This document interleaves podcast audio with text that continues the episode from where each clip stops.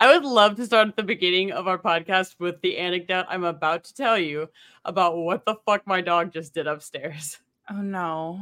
Fun fact prior to the start of our podcast, I made cookies. I'm working on making some sugar cookies and I'm going to try and make my own buttercream and make them look super cute. So I have two different trays of them cooling. One is up high in a place I know Ruthie can't get to, and the other one is on the stove in a place that she technically can't get to either, but it is atop the stove. What Ruthie did was paw so much to, at the stove that she turned on the burner that the cookie tray was sitting on top of. And so when I went upstairs, A, gas is going all over the place because a bunch of the stoves are on. And B, the cookies are burning bottom up and smoking everywhere.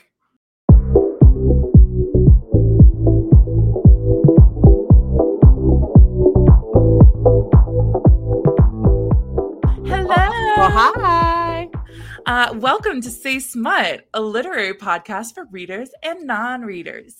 That's Sarah, and she loves books, and she's mad at me because she did a three, two, one cl- countdown, and I clapped during it.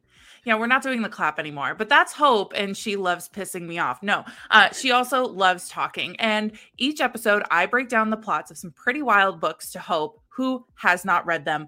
And once again, today we have arrived. Sarah has read the book, Hope has not, and she is ready for the craziness to ensue. I'm, I was Um, born ready. And by that, I mean I'm not at all ready. And in that way, I am ready. I mean, what's more ready than not being ready? I mean, what's more ready than expecting the unexpected? For me, it's as ready as I'm as I'm capable of being, if we're being honest. Which Well- is not ready at all. For those of you who are not ready, uh, I want you to know that the content warnings involve a death of a parent and obviously sexual content. The death of a parent, I'm not going to talk about much. And so um, it's like a main plot point, but like I'm not going to go into detail about it. So if this isn't for you, subscribe, come back. We'll chat next time. Um, if not, I'll go into some of our ratings. Uh, so Storygraph, the rating, the average rating is 3.66. Goodreads, 3.62. My mental policy is if it's a rom com Mhm. or a romance with a cartoon cover, I am going to need it to be at least a 3.5. Anything below a 3.5, I will not do. Now, if I am thinking about like a fantasy or something, it has to be like a 3.8. Like I have higher standards Sure. for sure, other genres. I read this during a time that I was not having a good time. This is not a plot heavy book. So if you want like a rom com that's an easy read, you can buzz through it really fast. It's got some smutty scenes to it. This is going to be your winner of the day. Okay. Um, so this is The Nanny by Lana Ferguson. I hope that's how you say Lana or Lana Ferguson. Um, this is her debut novel, which I just want you to know that her next novel is about a pair of werewolf shapeshifters who are working Oh. at a hospital and then they fake act like they're mates for different reasons. I'm very excited. Some would call that a departure. I think that it's going to be really fun, especially compared to her kind of tame plot line currently in this book. So, anyway, um, so as you can kind of tell from the headline, the title, headline, can you tell I work in news? the headline, um, Breaking news. This- it's a book. this is a smut book about a nanny. So to get us started, I want to get all the ick out of the way because yes, there's a power dynamic when you have sex with your nanny. Yes. Um, so I would like Hope to get all the ick out of the way for us and tell us a little bit about some of the most famous instances of celebrities having sex with their nannies. Yes, my research for this week is called Sleeping with the Nanny. And the main disclaimer is that in addition to talking about adultery, I'm mostly going to be singing The Nanny, like the TV show with Fran Drescher. I don't care if you care. So that's no, it's excellent. It's a great add-on. sorry that I'm not sorry. But yes, I did look up uh sleeping with the nanny, uh, particularly famous celebrities who have done this. There are a lot. Um, my research notes start and I wrote this myself, so you're welcome. Celebrities are hot, so are nannies. Naturally, they hook up all the time. I tried to get Google's generative AI to cr- curate, excuse me, a timeline for me, and it couldn't do it. It's like So- there's been so many. There's been so How many you like I truly tried to search the the first time. I don't even know how we would track this information, but like the first celebrity to sleep with a nanny, like there's just no research like that isn't gonna work. And you know that there's been way more people who have Too slept many. with their nannies that have not been reported, and we will never know. More than people and objects Zeus has slept with ever, Yes. probably. And that's really saying something because it's a lot. It's a lot. So, So who have we anyway. I pulled a list of some of these instances um, of celebrities sleeping with their nannies. There are so many, and we love to gossip. So we're going to start with the classic, which is Arnold Schwarzenegger. Um, Arnold Schwarzenegger revealed, I guess I didn't realize how this feels kind of recent to me, even though I guess it's not. In 2011, he said he had an affair in the 90s with a nanny that he'd had for his family named Mildred Baena. They had a son together, and uh, Wait, hold on, hold on. It's one thing to be having sex with the nanny. It's another No. thing to create an entire life with the nanny. Yeah, I mean, if it's your intention to start a family with your nanny and it's something you've consented upon with uh, everybody who's involved in a relationship, then I guess good for you. I'm gonna guess this was a bit of a surprise, but that's fine. Anyway, so they did have a child together, and when this news came out in 2011, he was married to and then became divorced from Maria Shriver, Okay, yeah, yeah. which, yeah, obviously. Look, I'm gonna be honest. I know nothing. I I know a lot about pop culture and whatnot, but this is a topic that I would not be able to name one person who's had sex with their nanny. So everybody you tell me is gonna be a shock. Conversely, I believe that my mom would know a lot of these instances. Somebody get Lynette. Somebody call Lynette. Get her in here. get her on the pod to talk about these affairs. The next affair that I would like to talk about is Bennifer, which in this case is Ben Affleck and oh. Jennifer Oh. Garner. Yes. Okay. Yes.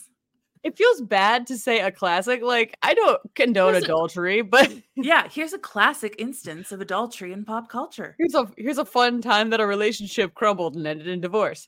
Um, they divorced in 2018, and according to Jennifer, she had learned that Ben had an affair with their nanny um, after the divorce. So actually, I rescind what I said a little bit. They were getting divorced already, and uh, the affair was found out about as that was happening. I think we all know that that was probably a crumbling marriage to start with. The nanny wasn't going to be the straw that broke that camel's back.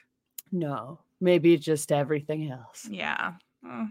Next up, we have Jude Law. There are some people on here who I forget. Jude Law? are yeah are known for having had affairs Law? previously.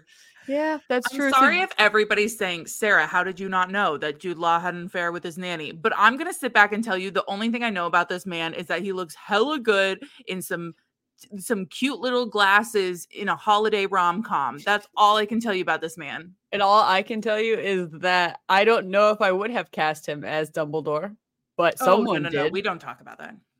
Mm-mm. Anyway, so Jude Law had an affair with his children's nanny around 2005. Um, and he was engaged to Sienna Miller, who is an actress that I'm not familiar with Mm. at the time of that. So that's not very nice. no, not cool. No, All right, I um, can't. Ex- I can't accept that one. So we're just gonna move on. reject move on um you'll be so glad you did because the next one i have here is john gosselin of john and kate plus eight fame Oh, which that's just like that.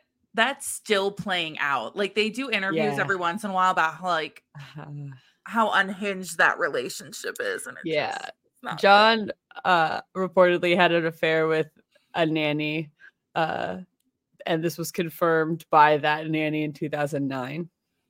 Oh, so okay. all there right. you go that's Again, I think not there was fun a lot of. facts I think there's a lot of straws on that camel's back. yeah no i i don't know that adultery might is like the key to these uh, relationships falling apart it's just part it's just part of it it's Yeah. just like involved or it's not involved and it's just like circumstantial or a Mhm. side effect any bees. uh mick jagger's nanny said that she and mick had an affair when he was married to jerry hall uh in what i was surprised to learn about because i didn't know this at all robin williams had an affair with a nanny in the 80s No. uh-huh while he was married and then the pair divorced and he married the woman who the the nanny who he had had an affair with, but then they divorced in 2010. Oh, that's heartbreaking. Yeah. Okay, we need to move on from that one because I can't think about it too hard. Yeah. And last but not least, um, Ethan Hawke divorced Uma Thurman in 2005 and married their children's nanny. Now, to be fair, it doesn't say that they had an affair and then he left Uma Thurman and then he got married to the nanny. Okay, so the Yeah, why not? timeline is a little question mark. Yeah, I- I don't have those those exact deeds, but it did.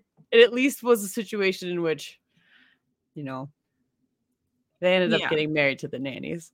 It's I mean- it's like when you break up with somebody and then very shortly after you break up, you notice they're dating someone they were just friends with while they were dating.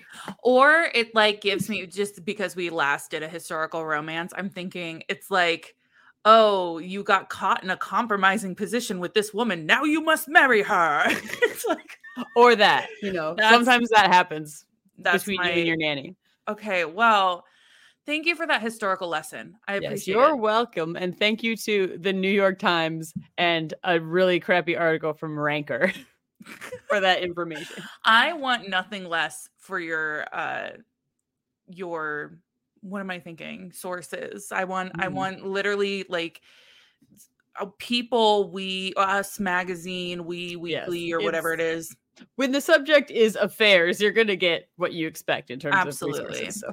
Well now that we got all the ick off of us let's get into some of the um cute rom-com if we can call it that because we're going to try and justify this the best we can Um, so we are opening on our main character, Cassie, who has just been laid off from her job.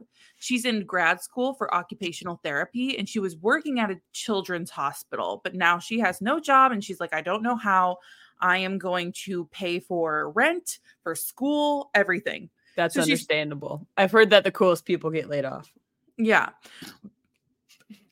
on to the next. Anyway, uh, uh so she's talking with her only friend which i hate when they do this in in any type of book where they're like she didn't have like any friends other than this elderly person yeah, why, why do ladies got to be sad and have only one friend? Why I am sad and have a bajillion friends. yeah no i mean we can be depressed together Yeah. everybody. So she's talking with her friend wanda who's 70 years old and her neighbor and she's like i don't know how i can financially make it. And wanda wanda wanda wanda mentions that she could go back to being a cam girl because yes cassie was at one point a cam girl and had like an onlyfans okay? I, off the bat, I have absolutely no problems with being a, a cam girl No. and having an OnlyFans. I am bamboozled as to why you have told this elderly woman about your pursuits. Look, I'm going to tell you that Wanda is so cool. Like, Wanda is a little player. She goes around, she's sleeping with everybody at bingo. I mean, she is like, definitely was at Woodstock. I mean, she has probably been arrested numerous times. Sh- She's the one you're going to tell about the OnlyFans. We've you know, said it before and we'll say it again. Old people get horny too. old people get horny too. It's just true. Um, so she did an OnlyFans in which she had a mask on and had a wig, and so like she had her anonymity, right? And she quit about a year ago because of something that happened that we as the reader don't know right away. Okay. okay. So she ends up getting an interview for a nannying job and is kind of blown away. It's a live in opportunity, it pays super well. And she's like, okay, so what's the problem? Right? Like, why is it this great? What's the catch? Yes. And so she goes up and um meets with this guy who's going to interview her for the nannying job and she rolls up to the super nice restaurant like uber uber nice and she's in this beautiful dress and she's like i'm going to go have dinner with this super fancy person who's very rich apparently blah blah blah and she's like trying to put her best foot forward but then doesn't realize when the chef comes out of the kitchen that he is the guy interviewing her and not like oh are like she mistakes him right for Right. who he's actually is and then she's like oh so you're a chef here and that's why you asked me to come here for the interview and you're not actually taking me to dinner or anything crazy and it's just like this awkward like oh both of us misread this situation Interesting. I don't know that my assumption would have necessarily been I got to get so fancy for fancy dinner for this job interview. Yeah, that- I don't know. I mean, who's I would've- say? I would have dressed appropriately for a job interview. Exactly. So enter Aiden, who is super hot.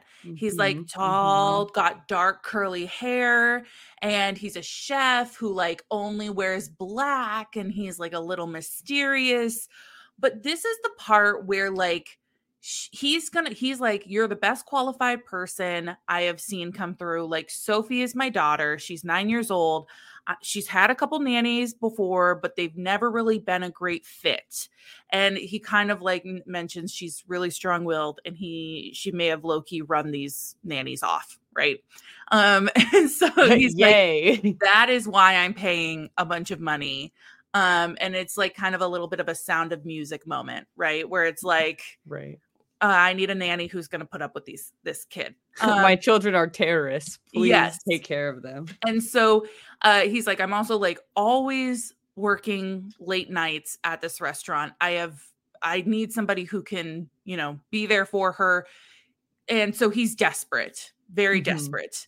So at this point, will you kind of tell me how much money this guy is likely making if he's like a Michelin star chef? Yes, I would love to. Um, similar to the last time we've reported like salary and job related topics, a lot of my sources are from like ZipRecruiter, um, talent.com, all kinds of stuff like that. Um, I'm going to come at you with two very different salary ranges based on very different things I found online. And I'm going to start with the low end. So, according to ZipRecruiter's list of average average Michelin star salaries by state, the highest average annual salary for a Michelin chef is approximately $51,228. And in Nevada, of all the states, like, so Nevada is, okay. according to this source, that's the highest annual salary for a Michelin chef. Um, for the cool kids who at home who want to know, that's an average hourly wage of like $24.63. Um, the state with the lowest average Michelin star salary is, according to the ZipRecruiter website, in Florida at uh, a little over $33,000 annually, which is about $15.89 an hour. And I figured you would ask, Sarah. So the average in Iowa, according to ZipRecruiter, is $39,000 annually or $18.80 an hour. And the average in Wisconsin is 41K annually or $19.80 an hour. Now, I started with this because it's pretty low ball estimate compared to the rest of the internet. Um, and again, I saw lots of fluctuation on this. Um, so Google in general, um, talent.com, and a bunch of other articles I looked at put salary ranges for a Michelin star to be higher than that. Although I think it typically depends on where your restaurant is located and what kind of restaurant it is. Uh, but talent.com estimates the range being between 70,000 and $100,000 per year, uh, at most around $50 an hour. Uh, a hilarious website called finedininglovers.com, which is actually a brand site for San Pellegrino. It's not like, and I don't know why San Pellegrino made this website, but go off, I guess. Anyway, their Fine Dining Lovers website lists several salary estimates based on job and location. So, um, a mid-career Michelin star head chef in London might make around thirty-three thousand dollars annually, while a more experienced chef could earn between forty and fifty. In Paris, it could be between sixty and seventy thousand dollars a year. Um, head chefs in Japan often uh, earn over 10 million yen, which equates to around $92,000 in US dollars. Um, and that was when this article came out in 2020 that I looked at. And then, like a New York City Michelin star head chef can make up to around $100,000 a year. Uh, the average salary for a US Michelin star chef restaurant, excuse me, is a little under 57,000. So, like, much like a lot of the career stuff we looked at uh, with crabbing in our first episode, uh, the pay varies a lot depending on the person's years of experience and the restaurant that they're working at and the location of that restaurant. But low, low end, the like 30,000s and generally high, high end up into like the 100,000s. I guess like I'm just disappointed because every time we make a guy rich, and don't get me wrong, I love a hot chef. I dated a hot chef, and if you're listening, yeah, I, I we ended on not great terms, but I still count you as a hot chef. So it didn't detract from the fact that you're a hot chef.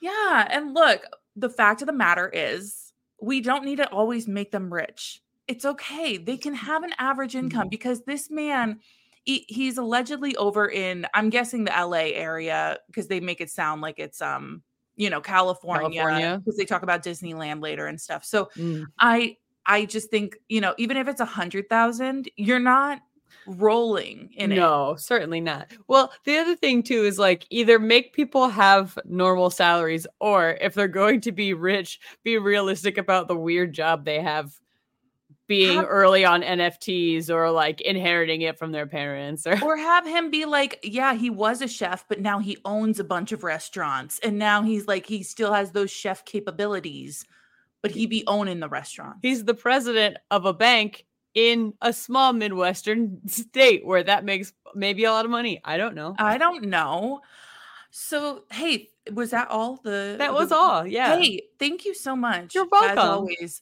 Um, and also somebody commented on TikTok being like, I don't understand how like under the crab fisherman video that was like, Oh, I this could have still been billions by your calculations. And I'm like, okay, you guys, we are not experts. We're pulling this shit out of our ass half the time. right. And also, I don't think so because of No. the research I did. No. um and the also- very limited season for which the crabs can happen and the very limited amount of crabs there can be at any given time and also the death Also, Hope and I are not excellent at math, but we're pretty decent. And I would say that we we talk that one out. So, look, I'm going to come back to the point that yes, maybe our main character Aiden put some of this money in really good investments and he Maybe. popped off and like got a lot of money. So that's what we're just going to assume in the back of our head, okay? yeah he could have hopped in early on some nft bro shit Yeah. and then made it out before everything tanked i don't know if nfts are tanking it just sounds like we're buzzwords that i should say when i'm talking about nfts that's what but- we call it now is a crypto winter, which I still don't quite understand. crypto winter wow Anyway, I don't know if we're still technically in crypto winter, but we were. Um, so hey, let's hop back in our story because we know nothing about crypto. Um, so she agrees to take the job and Uh-huh. she moves in, and he's got this gorgeous home, like multiple stories. She Cassie has her own bedroom on her own floor because like him and his daughter are on a separate floor. And so she kind of has her own area. Aiden is like welcoming her in, and she, of course, drops one of her bags and her underwear spills out. Oops. oh no I hate when that happens. so embarrassing and uh, so it's kind of like she's still a little bit fumbling through this interaction with him. And Cassie meets Sophie and kind of w- gets a little win because obviously Sophie's not super excited about having another nanny.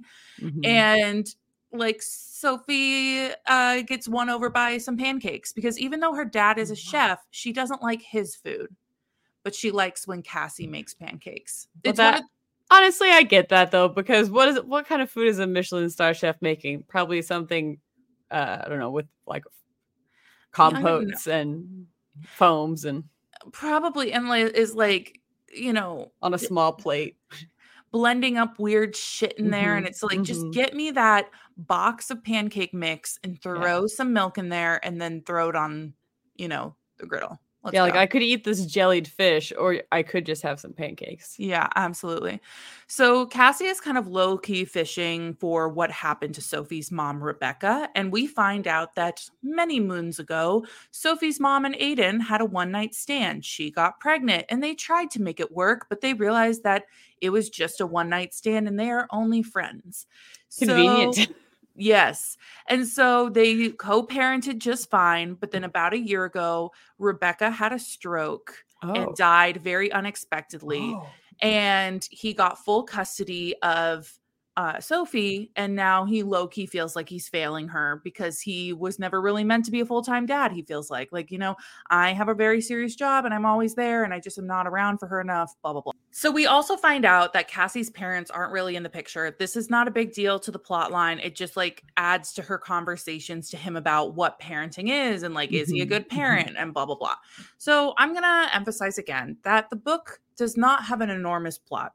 There are a lot of small moments that show buildup of the relationship between characters. Like the first nights uh, Cassie is there, she bonds with Sophie and kind of introduces her to the Shrek movies. And then, like, they get really into Encanto. And, like, there's this whole, you know, there are lots of little moments like that. And what I- references, references, references. yeah, this is not going to age. Um, so another thing I appreciate i- about this book is that many times when there are a single parent trope in a book, when there's a single parent trope, they kind of use the kid as a prop, but not as a character, and they don't give the kid much of a purpose. In this Right. book, Sophie has a very prominent role and is in a majority of the scenes. So it doesn't feel like she's just there to make the dad look hot and single, you know? Right. Um Some people like me think kids are gross.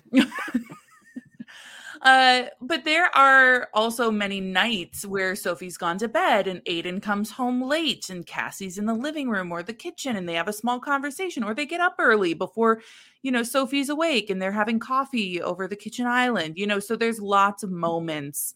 And of course, during all of this, he's, you know, rumpled after his long day at work and she's in a skimpy shorts and tank top type of You know, pajamas. Like you would wear yeah, when you're being a nanny. and your nipples are hard and the sexual tension is building. By the way, there is a nipple situation later. Um, but Cassie is doing a really great job at this nannying gig. I mean, like I Sophie's don't like how much hard nipples are involved in nannying. y- you know what? The AC kicks on, you just can't help yourself. Uh, so you know she's doing really great at this job, and Sophie, you know, is running late for school because she can't find her shoes, and Cassie knows exactly where she left them, and they got this great rapport. You know, it's going great, except for the fact that her boss is super hot and lives in the same house as her. So we also find out that Sophie's aunt is in the picture. So this is Rebecca's sister. Okay. And Mhm. Sophie's Aunt Iris is interesting because she's single and childless, but she also never really got along with Aiden. And especially after Rebecca passed away, Iris really wanted full custody of Sophie Sure. and kind of says that like Aiden isn't a good enough dad. And also, she's under this idea that Aiden shouldn't be using a nanny, which I find interesting because she owns a flower shop that she used to own with Rebecca. So I'm like, okay, you're a Right. small business owner. When do you think you're going to take care of her? right. What what's your schedule look like on the day to day, and how is it how's it better than this? Which, like, I know he works more nights, and like, I know like having a daytime business would be correlating with school more often, but whatever. You know what I mean? Like, it's not perfect. Right. No, it's- I I wouldn't say that. It just feels like if you're a small business owner, the likelihood that you're gonna have to go and like do more emergent stuff, like it just seems like you'd be so busy. Yeah, and also you're a florist. I can imagine there's probably weddings and like Yeah. big events that you're, you know. So anyway, Iris, keep your shit out of this, but Yeah. she won't. Um Plus, this kid apparently is kind of a terrorist. Why do you want to hang out so bad? Well, they're besties. So Oh, interesting. there's also this awkward conversation where Aiden's like, "So, your dating life, like I don't want you to feel like you can't date cuz you live with your boss and his oh. daughter." And she was like, "I she like makes this joke that's so funny and she didn't even think about it before it came out of her mouth. That was like I would just need like a live-in boyfriend who wants to get freaky at like all odd hours of the night. And then he looks at her like and for those i know this is a little, this is an audio medium um but it's a little like okay and she's like oh oh my gosh i'm so sorry like that was so embarrassing like i that was stupid that was dumb Yeah, I don't. Please stop. and she was like what about you do you have like a sock on the doorknob type of policy and he's like absolutely not no time for dating don't even have time for my daughter Also Like- weird. Also, just generally weird question to ask your boss. Yeah, you know, there's no HR department, but damn, there should be. So the first meeting between Cassie and Iris isn't great. Like, obviously, Iris is standoffish and Cassie is over accommodating because she's trying to make a good impression, despite this woman, like, will never like her. Um, and th- so that just kind of continues to be a thing. Like, Iris continues to pop up Mm-hmm. and their interactions will get more and more interesting. Okay. So during, again, we just kind of keep flipping between who's having conversations and what part of the house, essentially. Um, so during one of these early morning, late night combos between Aiden and Cassie, he's concerned that his work is becoming more demanding and he's not home enough. And she says to him, You know, Sophie really misses you. And I'm like, not trying to dad guilt you, but technically I am. Um, like she, So she's, she's just like, yeah, she misses you when you're not here. Like she wants you to go, like go to the beach with us and like go to the park with us, and it sucks. And like he's like, okay, like thanks for making me feel worse. Like like that's just- great, and it, I can't change what my job makes me have to do. Yeah. So, anyway, Cassie has now built up this rapport with Sophie, and Sophie is now opening up about her mom's death, and she's like crying and expressing her feelings, and it's all very healthy. That's and good. like, you know, except for the fact that, you know, Aiden should be working through this with his daughter, probably. yeah, maybe. So Aiden, as I mentioned earlier, there's a situation with some nipples. Um, and they are in the kitchen one night and she's wearing a skimpy little tank top and all of a sudden the AC kicks on and her nipples go hard and he just stares at them. And for some reason, this causes like a weird interaction between them where she's like, well, gotta go to bed. And then he doesn't like Bye. bye and then he like ignores her for like a few hours the next day and then is like yeah you're right i was ignoring you because i don't want you to feel uncomfortable here I Sorry for staring at those tickle bitties.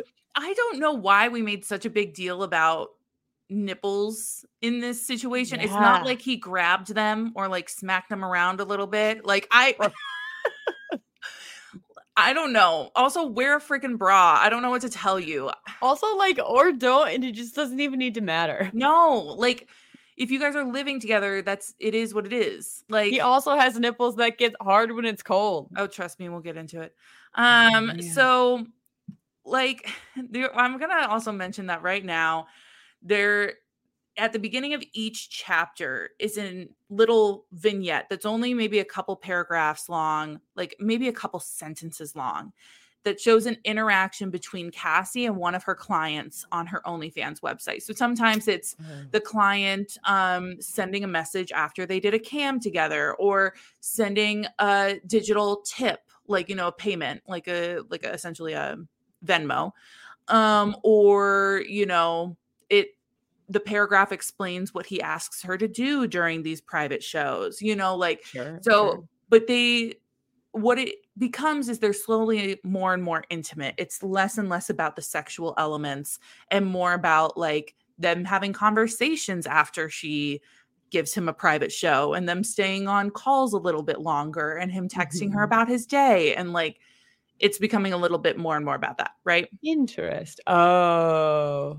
Okay. yeah yeah it's not So hard what to put it had together happened? What had happened was that she fell in love with a client. Yes. Um so uh one of these interactions uh with this client who has never been seen before because every time they do it his camera's off. Uh he sees Cassie's scar on her like back shoulder, which is like a scar from her childhood um when she was like alone at home once making dinner for herself because her parents were very neglectful like she burned herself with some water whatever and so she does a does a really good job of hiding it but like it accidentally gets shown and he asks her about it so they have a whole conversation he's like well i have a scar too and he tells her about her his scar and blah blah blah so one so keep that filed in the back of your brain I Okay. have it filed in a very special case. So one day cassie and sophie are coming home from the park and iris is just waiting at the house unannounced and she like i mean that's first kind of rude but she's kind of short with cassie like I like saying like I don't need an excuse to see my niece, blah blah blah, and like Cassie kind of sends Sophie in inside. And You don't need an moment. excuse, but you got to make some arrangements. Yeah. first. And so she gets a moment alone with Iris, and Iris says, you know, oh, is is Aiden working again? And also, what do you expect, girl? You know, you know he's working. Uh, I don't know why you're asking. Yeah, it's it's the only thing he's ever doing because he's not even home with yeah, his kid. He's only ever working. she, she's just shitting on Aiden uh, that he's never there for Sophie. He sucks, whatever. And when Cassie interrupts to defend Aiden, Iris implies that Cassie is much younger than his other nannies and much prettier and seems a lot more invested. Hmm, I wonder why. And, like, Hmm. obviously implies that they are banging. Um, and obviously, this conversation does not end well. So that night, Aiden comes home and he doesn't. This is the stupidest scene in the world. Sorry. Uh, doesn't I- see I'm braced. that Cassie is on the couch, like kind of fell asleep there because she was waiting for him to have a conversation about Iris. Mhm. And he spills a beer. And instead of just getting a towel, he's so tired that he just takes off his shirt and cleans up the mess with his shirt. you know, the normal thing normal people do. You're literally in a kitchen. I bet there was paper towels within three feet of you. Get hand towels in a kitchen that a chef owns? No way. So ridiculous if you're asking me, but they chalk it up to him being exhausted. Um, she sees him and is like, he's like, Oh, I should get a shirt on. And she's like, No, no, no, I just need a quick talk to you. And then of course she can't stop staring at his nipples now, which what goes around comes around. Man, Uh, no, stop. Those are no. his nipples. There's no way he's a boy. That doesn't mean he doesn't have nipples. if anybody knows the What- meme, you know if you know, meme. you know. If you know, you know. so Cassie kind of gives him another lecture about Sophie mix- missing him and like talk like confiding about Rebecca's death and like oh by the way Iris came by and was a bitch and like as they're ending the conversation she notices this scar that's on his abs that's in the shape of a heart and he quickly tells her oh yeah it's a weird scar I got when I spilled oil on me on accident during a culinary school and it's the same story she got from her client when they were Uh-huh. talking about scars. Uh-huh. This is all So- so convenient. Well, it's just going to get more and more convenient. ridiculous. Um, so now Cassie realizes that Aiden is her mystery client that she got a little too close with back in the day. And we're going to switch to Aiden's POV where he reveals that like he had gotten on OnlyFans because he was desperate and lonely. That's according to him, but who Mhm. isn't, you know? Sure. Yeah. Who among us? so he became too attached to this one girl's videos and started getting private shows, but she seemed lonely too. Oh my God. You know, a sad girl, sad I- girl. Interesting. Yeah. It's just her, her body gyrated, but her eyes were dead inside. Yes, that's essentially the description. All Um, action from the from the nose down, stone cold in the eye. yeah, she just looked so lonely when she was doing everything he asked her to. It was a really sexy dance, but she did pout the whole time. She did cry actively. Did actually cry. She was sobbing and awesome dancing, a little wet, and not in the good way. and not in the good way. So they also had many nights where they would continue to talk when the show was over, but then she disappeared. And so his internal dialogue, uh, he's having this while he's in the shower. And of course, he's starting to get off to the idea of Cece, the cam girl, which let me just remind you that this girl's name is Cassie. Uh-huh. Cassie, Cece. And then let's Uh-huh. make this all the stupider when you realize that he went by the name A. Wow. I also here's something that's just bothered me personally. I imagine that the user base of OnlyFans is massive and global.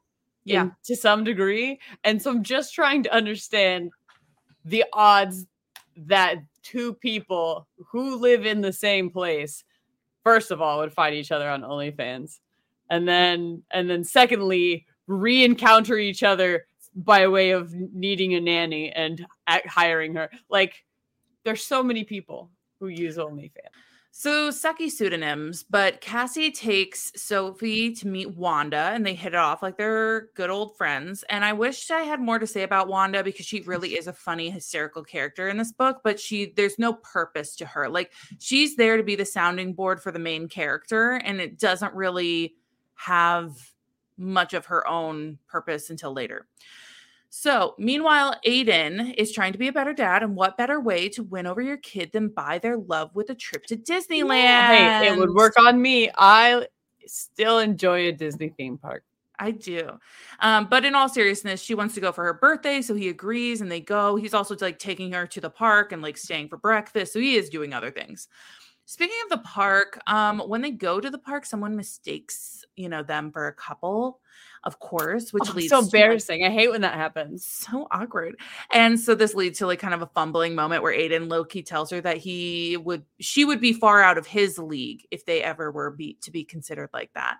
Which just like now leads to a multiple hour um internal dialogue for her to like wonder about what that means. Maybe right. it And here's what I, here's what I think it means. Uh, I agree because if a dude is so self sad that he's like, "You're too good for me," you probably are too good for him, and Yeah, you should go so- somewhere else.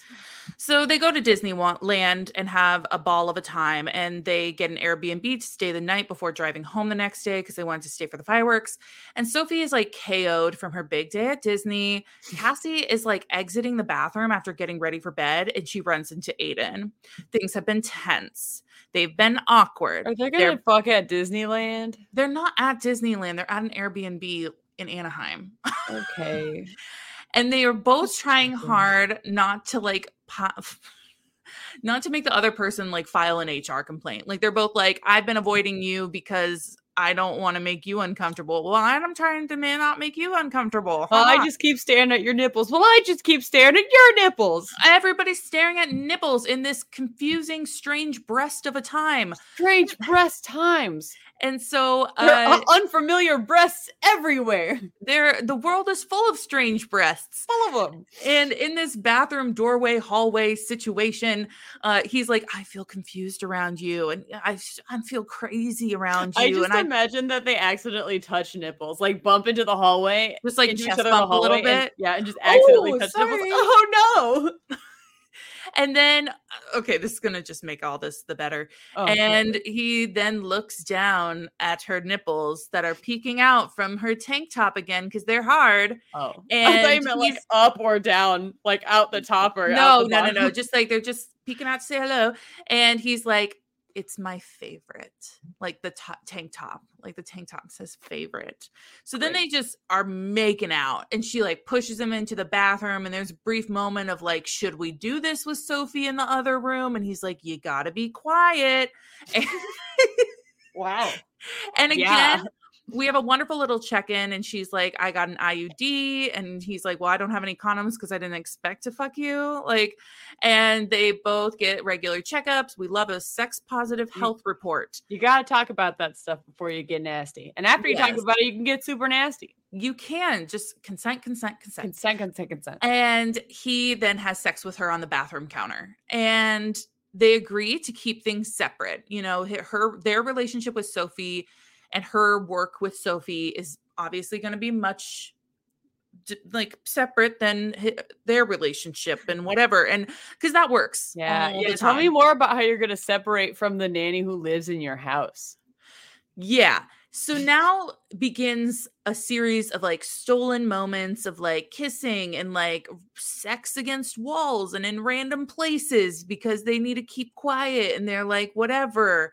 And it's just like, okay, you know, it's fine, fine, fine.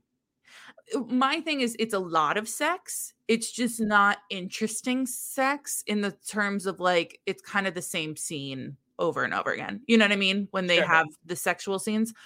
Throw So a doorknob in there once or twice. yeah, why not? Why Get not? freaky. Uh could be a son of Zeus, who knows? Um so now remember she's has he's seen the scar on her shoulder when she was a cam girl. So now he, she's like I can't show it to him now. So she's doing everything she can to n- not show that part of her back. Absolutely no doggy style. She is doing lights off. She is shirt on. She's lots of missionary. Um so at one point under the covers, but from the top up instead of the bottom down. yes, exactly. So at one point, sh- he goes down on her and she's like, uh, I don't typically orgasm that way. And he's literally like, she literally says she has a quote, busted vagina. Oh, that's Which- sad. Girl, not. I you should never ever say that about your own body. Women are beautiful. not wonderful. ever, and two, not because you don't get off on someone No. going down on you. That doesn't mean you're busted. Needless to say, he proves her wrong because he gives her an orgasm. I find that trope annoying. Yeah, I do too. Um, so anyway, Aunt Iris comes around to see Sophie. It was planned this time for her birthday, and this goes really well. Um, actually, Cassie is like excited to be having these little victories with Iris. You know, they're making progress. And while Sophie is out with her aunt for her birthday, of course, Aiden and Cassie are at it like rabbits. Um, and this man has a filthy mouth. I mean, he's telling her what to do. He's telling her like, you know, all sorts of very, very filthy things, very crass, very Ooh. crude. And if if anybody knows the good girl trope, this has the good girl Ah. trope. So it's like do this, and when they do it, good girl, you know. So just know that there's lots of that. And also, there's a moment where he picks her up and he's just holding her, having sex with her while he's standing. And I just can't That's a strong chef. yeah, and that's also like, like I don't know. I just think that- Ratatouille could never. what? I said Ratatouille could never. I don't get it. Am I dumb? I just no, I just I don't think that Ratatouille could pull the hairs of a person sustained to be strong enough to hold up another human being. I didn't know Ratatouille was in this book. I just we were all talk about chefs. I just thought it was a natural. Oh, Hand in hand. Oh, thank you. you for that forgot we were talking about you A little read the bit. book. I was so Oh, focused on the mechanics of this that I was like, why are we referencing chefs for a minute there? I can't imagine why. That, Wow, that's that was movie about so nannies. embarrassing. That was so embarrassing, but You we're know, never going to address it again. Disney's Ratatouille, where uh, a small mouse controls a nanny Yes, apparently. who oh fucks my the dad of the kid she's watching. We were all saw that movie. Yeah, he kept his chef hat on during sex too. So. Ratatouille. Did he actually though? No. Okay, no. so anyway, but can you just picture it for me, like for a second? Like this man is standing, holding mm-hmm. her waist, like Yeah, no, I can visualize. it. doesn't. It doesn't seem like it would work in my No. mind logically. And that's why I said Ratatouille could never. Yeah. So back to Sophie. She's having a hard time at school making friends. So Cassie comes up with an idea for them to go to the zoo with one of her friends from grad school and that girl's niece. So like kind Uh, of like a double Force friendship. force friendship date situation. If if you're social, that's like a little play date. If you're antisocial, that's something I've just called Personal forced hell. friendship. a personal hell. We were forced friendship. That's Hmm. true. I like to think of it that But, and no one even took us to the zoo, which is like no one did. We've never gone. SMH. maybe we should do that. Um, so we're seeing more. The good thing is it goes well. These girls get along, they start making friends, right? And they, you know, progress. Yay, yay, yay. Okay. So Aiden has a phone call with the owner of his restaurant and pretty much tells him he wants to dial it back so he can spend more time at home. And the boss was like, Of course, dude, you work your ass off. And like, I have a feeling this has to do with a girl, like a girl settling you down, which I think would be good. And they have this lovely call. Right after this phone call, Iris uh calls Aiden, during which Iris is like, I really think Cassie cares and loves about Sophie. Yeah, which I is like so, too. sweet. But then It's at the same Bad time, if you're a nanny because I think there's probably a rule against you know getting attached to kids you can't keep. Yeah, that's also probably true.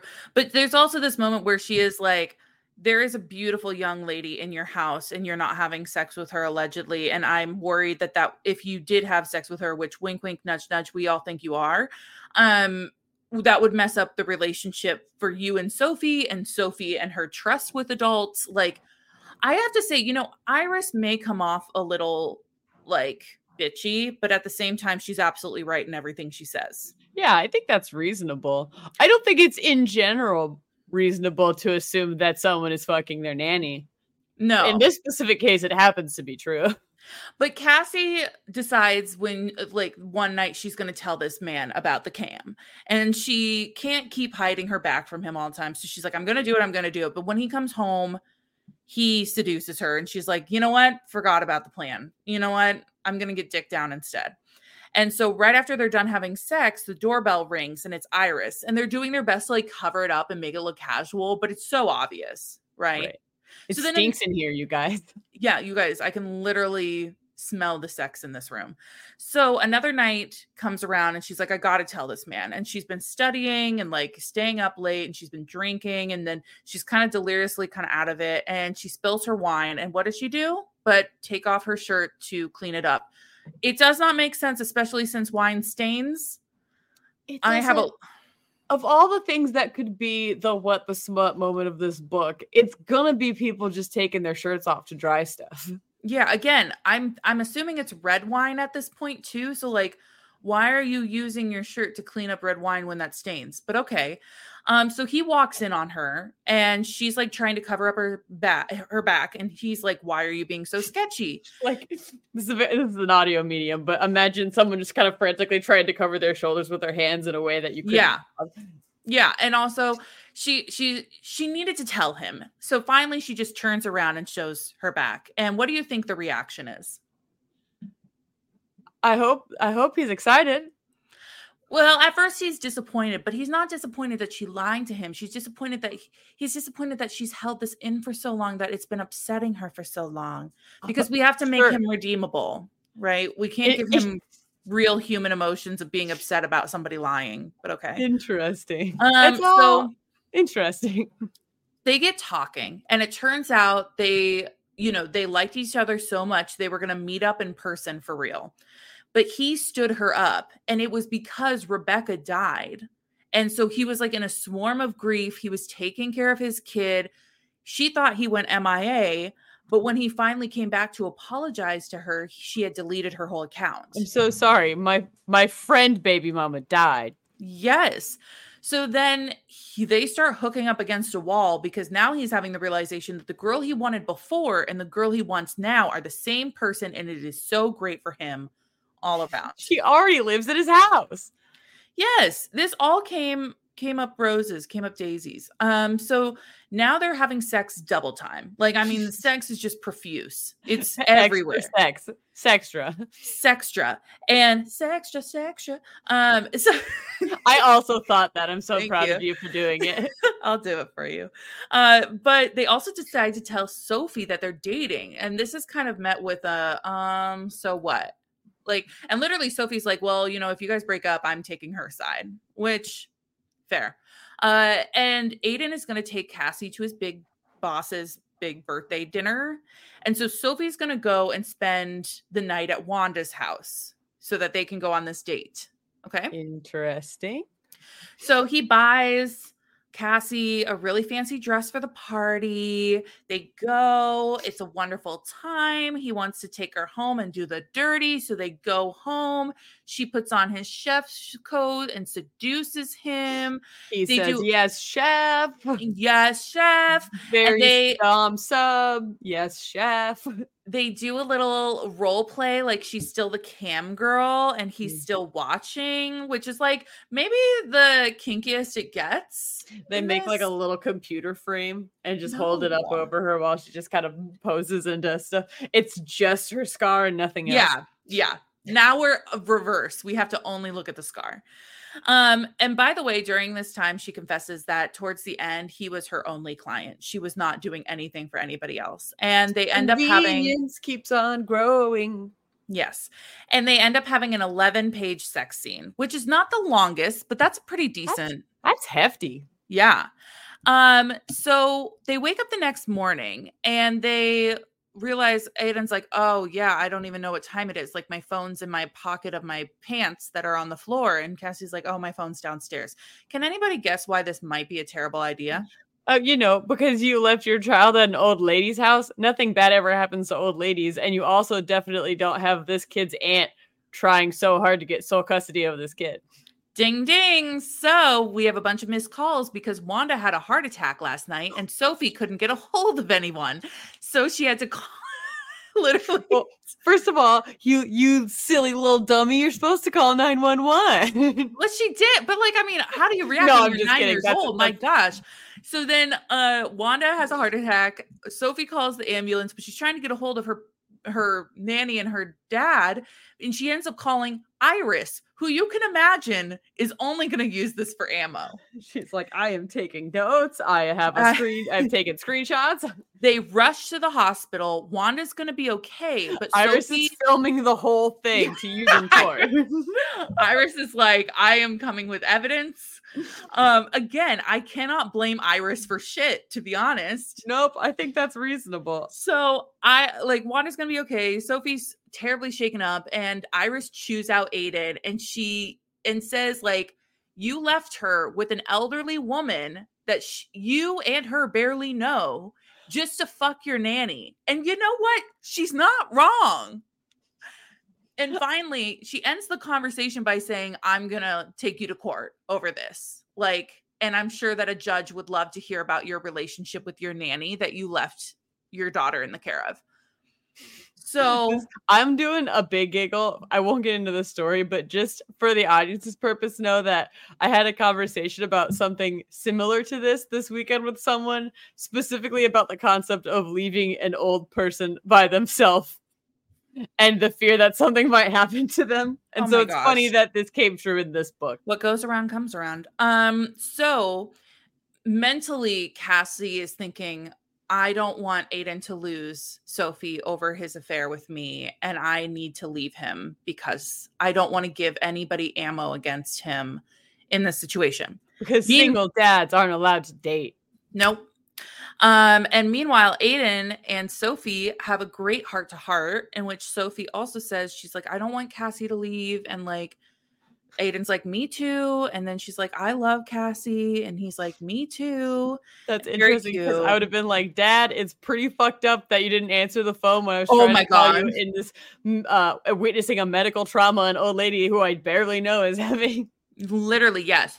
So of course, when Cassie comes home, she tells him, like, I can't, I can't do this. I can't have this against you. If they were to go to court, like I if anybody found out how we met and then the fact that I got this job, like that would also look probably terrible. And when he's fighting for her to stay, she kind of does that thing where she tells him the worst thing possible for him to let her go. Yeah. You know? like, like I had a you weren't even my favorite client. oh my I gosh. had a million clients. no, she I instead didn't says love you. I did it for the money. she instead says something that's really kind of shitty to Sophie, which is as much as I love Sophie, I'm not ready to be anybody's mother. Wow. Which is like, wow, okay, girl. So now is the iconic time that our two lovebirds spend apart from one to. another during the book, and they're both a mess. But of course, Otherwise, how can they get back together? Exactly. Uh, third act breakup is necessary in almost all rom coms, apparently. But Cassie runs into Iris at a coffee shop, in which she kind of gives her an earful about Aiden and like how much she loves Sophie, how much he loves Sophie, blah, blah, blah. And also, I left for the good of the cause. Like, you know, like you can never use me against him. Like, please don't. And also, like, Except, yes, she probably could. yeah, also. But then they also kind of it's like this part where she's kind of telling her off, but also they have this mutual respect for each other. And then sure. Iris said, I'm sorry for what I said when I was upset. Like, I'm sorry for what I said when I was hurting. And, you know, she's like, look, we've all been there. So there's kind of this mutual respect. Also, during this moping time, Wanda gives her monologue about how the love of her like life, she lost him. And I don't know. It's not really relevant, but it's thrown in there to give the hero, you know, one final faith and love. I like that she Wanda's the hero. Yeah, no, Wanda's the hero at this point, not She Not survived a heart attack. In this, in this, no one else has done anything heroic but Wanda having a heart attack. honestly, this woman is the only thing that's making this plot work. So then one night, guess who shows up at Cassie's door? Aiden, No, Sophie. the child. Sophie ran away while her dad was at the restaurant and like she was supposed to be waiting for him and went to Cassie's, which really Cassie is staying at Wanda's. So that's how she kind of knew because she's been to Wanda. So she was like, I took an Uber here. was- she And couldn't Cassie forget was- the traumatic location of this woman's heart attack, and so she will always remember where Wanda lives. I'm sure the 911 operator like was like, What's the address? And it's like seared in her mind now. Oh, I've never been here before. so then uh so sophie it comes in and she's like please come back to the house like dad loves you and cassie's like it's not that simple but it is. Um, and Cassie is like, I gotta take you back to him. I know you wanted you want to make things better, but like it just can't happen. I'm sorry. So she takes him, she takes Sophie back to Aiden's house. And turns out Aiden called out like the whole police force to look for his daughter. So, like, I guess that's to show that he cares. Like, I mean, what parent wouldn't? But also, surprise is a uh, point of well, we need to address this anyway. Did it say the the races of any of these people? I'm so glad you brought this up because I am 100% going to tell you that I'm almost guaranteeing you that they're all white to my knowledge. I'm just guessing based on how quickly the police decided to care about a missing kid. Uh, that is exactly what the joke I was going to make, which is not a joke and it is not funny, but it's also very Ooh. true. No, everybody seems white Ooh. in this story, other than maybe I think that the friend from grad school was maybe a person of color, but I might be wrong.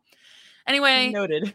So then Aiden kind of gets mad at Cassie, like low key, and is like, I heard you talk to Iris. Like, why would you tell her all of these wonderful things about us? And like, he's not letting her get a word in. And then finally, Sophie pi- pipes up and is like, because she loves you.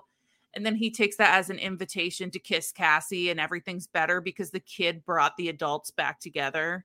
For some people, that really works. I'm sure it does. And then the police officer like interrupts their making out and is like, Can we go now? Like, hey maybe don't use public resources like this you know when your kid you sh- yeah your kid just shouldn't do this shit anyway so they're back together everyone's lovely she's going to move back into the house and in the epilogue is set a year later and mm. the scene is that they're waiting for Cassie to get the results of her exam from all of her college stuff and turns out yay she passed yay. and yay we're going to go out for dinner to celebrate but that's not the only scene because in the last paragraph it's revealed that Aiden has a little ring box in his back pocket to maybe show at the at the dinner. So he's gonna bake it in a little cake and give it to her.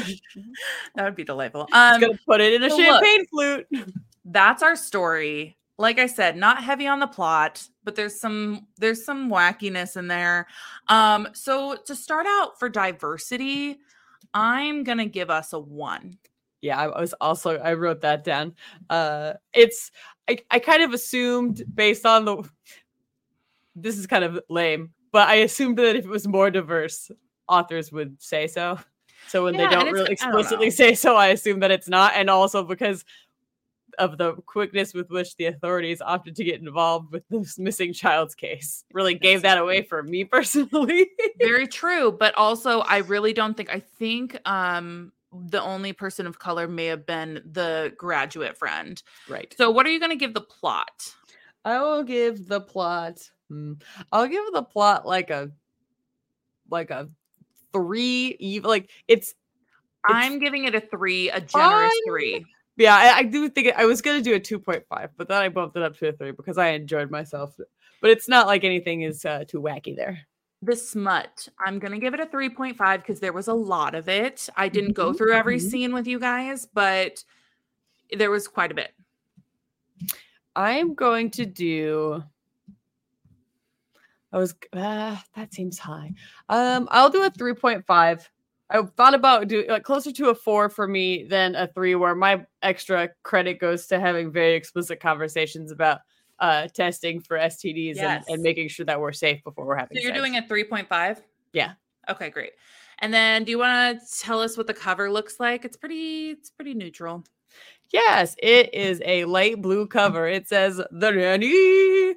The nanny does not look like Fran Drescher, um, which is disappointing to me personally. But on either side of the words the nanny, you've got uh, Aiden on one side, and then you've got Cassie on the other side, just kind of leaning up against the sides of the book. Um, and that's all I can see because our cameras are super pixely. Great. um, what did I miss? No, that is literally it. Um, eh, the, there's like a little quote on the cover from Ruby Dixon, who wrote Ice Planet Barbarians, um, who references if this would this book is like if Ali Hazelwood, who wrote The Love Hypothesis, mm-hmm. and Tessa Bailey, who wrote It Happened One Summer, mm-hmm. had a spicy baby. I devoured every page and was sad to see it end. International bestseller, uh, best-selling author Ruby Dixon. It says, "When the one that got away is closer than you think." And wow. uh, look, I'm going to give it a two. I like a cartoon cover, but there's not enough on it to make it like super cute or stand out. Yeah, I found it, I find it to be plain, so I'd give it the same. Wow, I'm so glad we're so on the same page about all of this. We're so very in sync. we really are. So you gave one for we both gave one for diversity, Yes. uh three for plot, a Mhm. 3.5 for smut, and Mhm. a two for the cover, which brings us this sucks uh to 47.5%, which is still pretty low. We've had a pretty low week this week. Yes, That's okay. is what is your final what the smut moment? it in no world does it make sense for any person anywhere to take off their shirt to clean up a spill. and I'm not, not. sorry for that opinion. I am going to agree with you. And I'm also going to add that the standing up having sex thing is really throwing me off because it just doesn't sound, it sounds really difficult to me. And Actually, it, yes, I agree. I think it is very difficult. But I'm going to change my answer. Finish okay, yours. what's, what's the last part of your answer then? my true what the smut moment is that I went in for a good ratatouille joke and you forgot Oh that the main guy in this book is a chef. We're never going to talk about that again. Thank you. Um, yeah, it's not recorded for this podcast. No, no one ever bring this up against me. Um, look, it was a good time. It was a fun time. You can find us if you so choose on TikTok, Instagram, and Twitter at at Say Smut Podcast. Additionally, we'd love to hear your book recommendations. Send those our way via email at say smut podcast at gmail.com. And we'd also love it if you popped us a rating or review on the podcast platform of your choosing. By the way, we know most of you are on Spotify. We've got a couple on Apple Podcasts, but most of you guys are on Spotify. So just like, you know, su- subscribe, follow, all that fun Yeah. stuff, and and uh, we'll we'll see you at the next one. Everybody file your HR complaints as necessary, and uh, we'll see you next time. Bye bye. Bye bye.